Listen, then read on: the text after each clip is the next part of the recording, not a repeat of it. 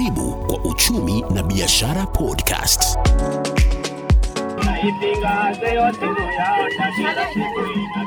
Katika uchumi na biashara podcast leo hii tunaangazia biashara ya kuuza pombe ya mnazi katika eneo hili la Mbuzi Wengi, gatuzi la Kilifi.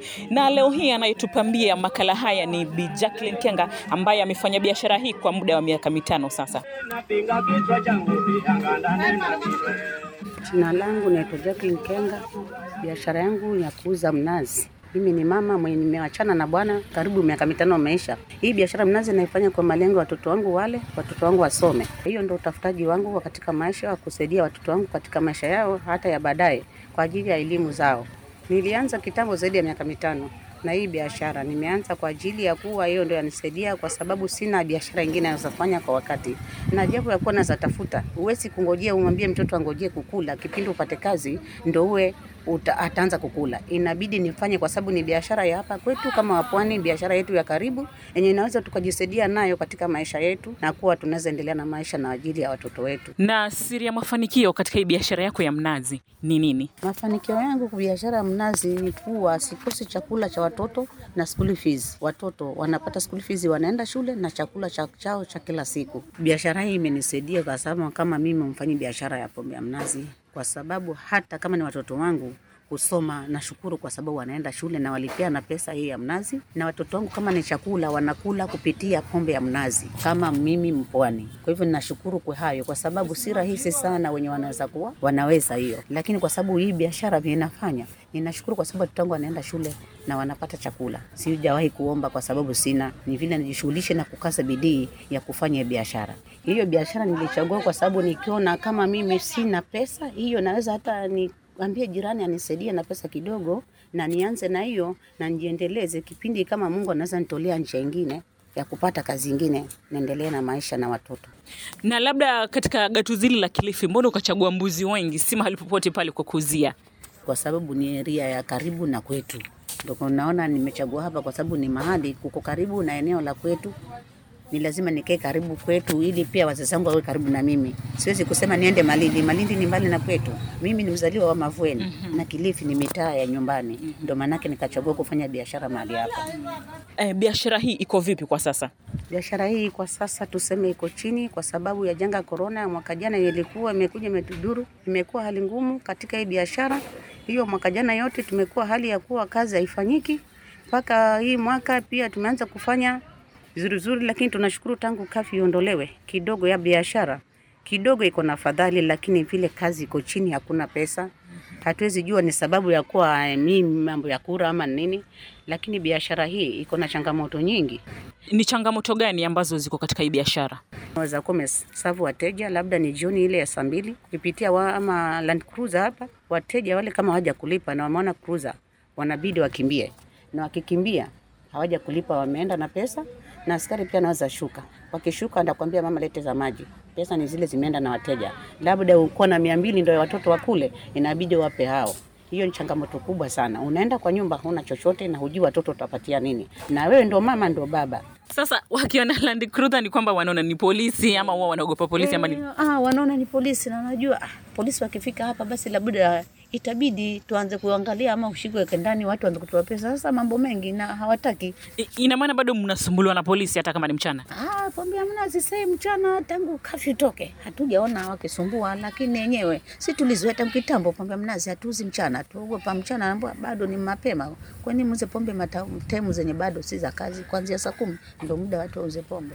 Sasa sisi tangu kafyu ondolewe hatujaanza kuuza pombe mapema, maanake twajua time za pombe kuanzia saa kumi kuendelea. Naona kuna chupa hapa eh, unauzaje hizi chupa zako za mnazi? Chupa moja inaenda kwa shilingi ngapi?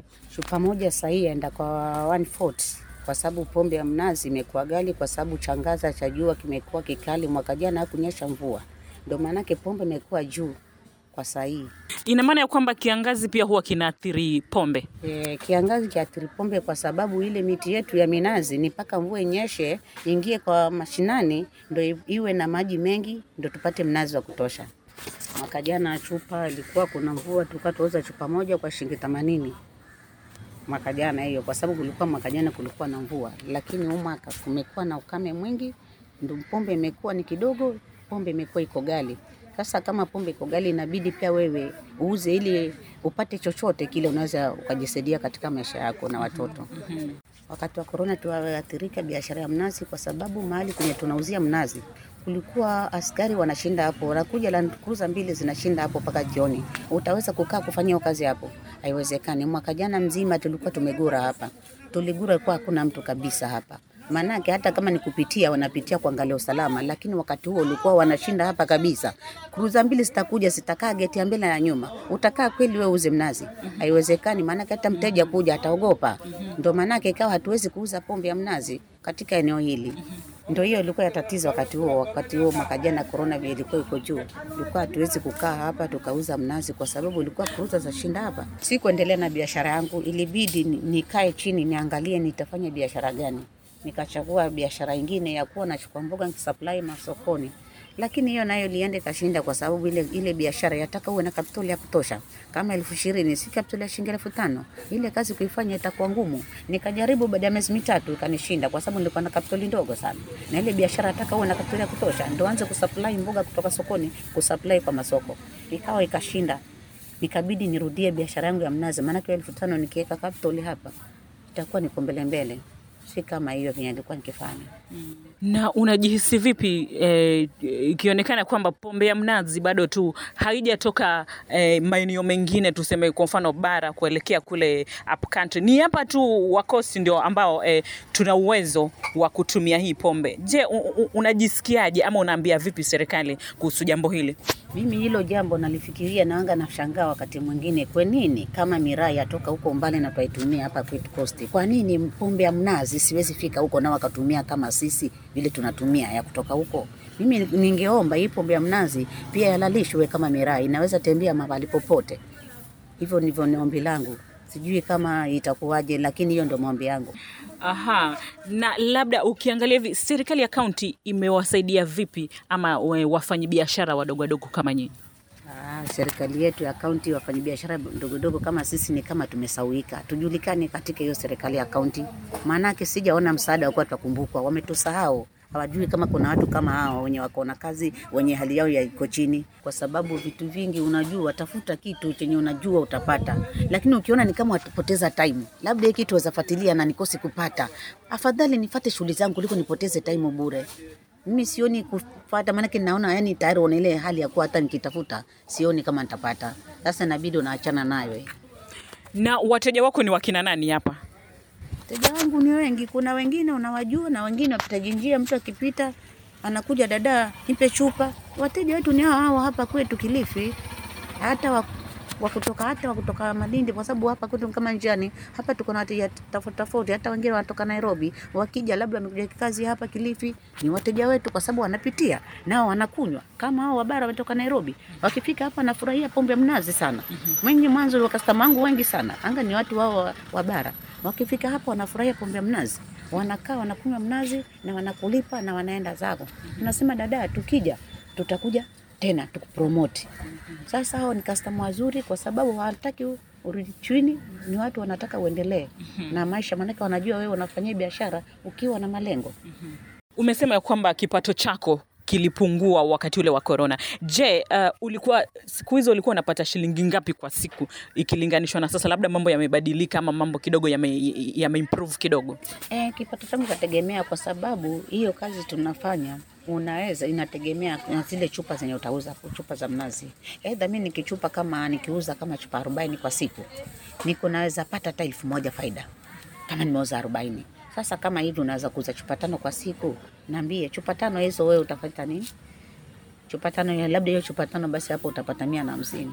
Mia na hamsini watoto waja kula na school fees. Hapo wakati wa corona ulikuwa unaweza pata hata pengine kwa siku shilingi mia tano ama mia saba kwa siku kama faida. Ulikuwa hakuna corona na wateja wanakuja kwa wakati mzuri na wanakuja wakijua sentemu za kunywa mnazi na wanakunywa mnazi vizuri bila wasiwasi. Lakini kulipoingia korona ilikuwa watu wanaanza kuja wakiogopaogopa, mara mkionekana watu wamekaa wengi mwashikwa, mara mkishikana shikwa, basi ikawa hali imekuwa ngumu, mpaka uweza kosa wateja, ukashinda hapa ukakosa hata mtoto mmoja. Kuna hata afadhali hofu kuja, maana hakuna kitu nimefanya. Lakini twashukuru sisi pia, tuseme sasa, tuseme ndo afadhali, hata jambo kama kazi haijarudi kama kawaida, lakini sasa ni afadhali Naam, msikilizaji, hii ndio Uchumi na Biashara Podcast. Uh, mimi ni Marion Kithi. Imekuwa Uchumi na Biashara Podcast.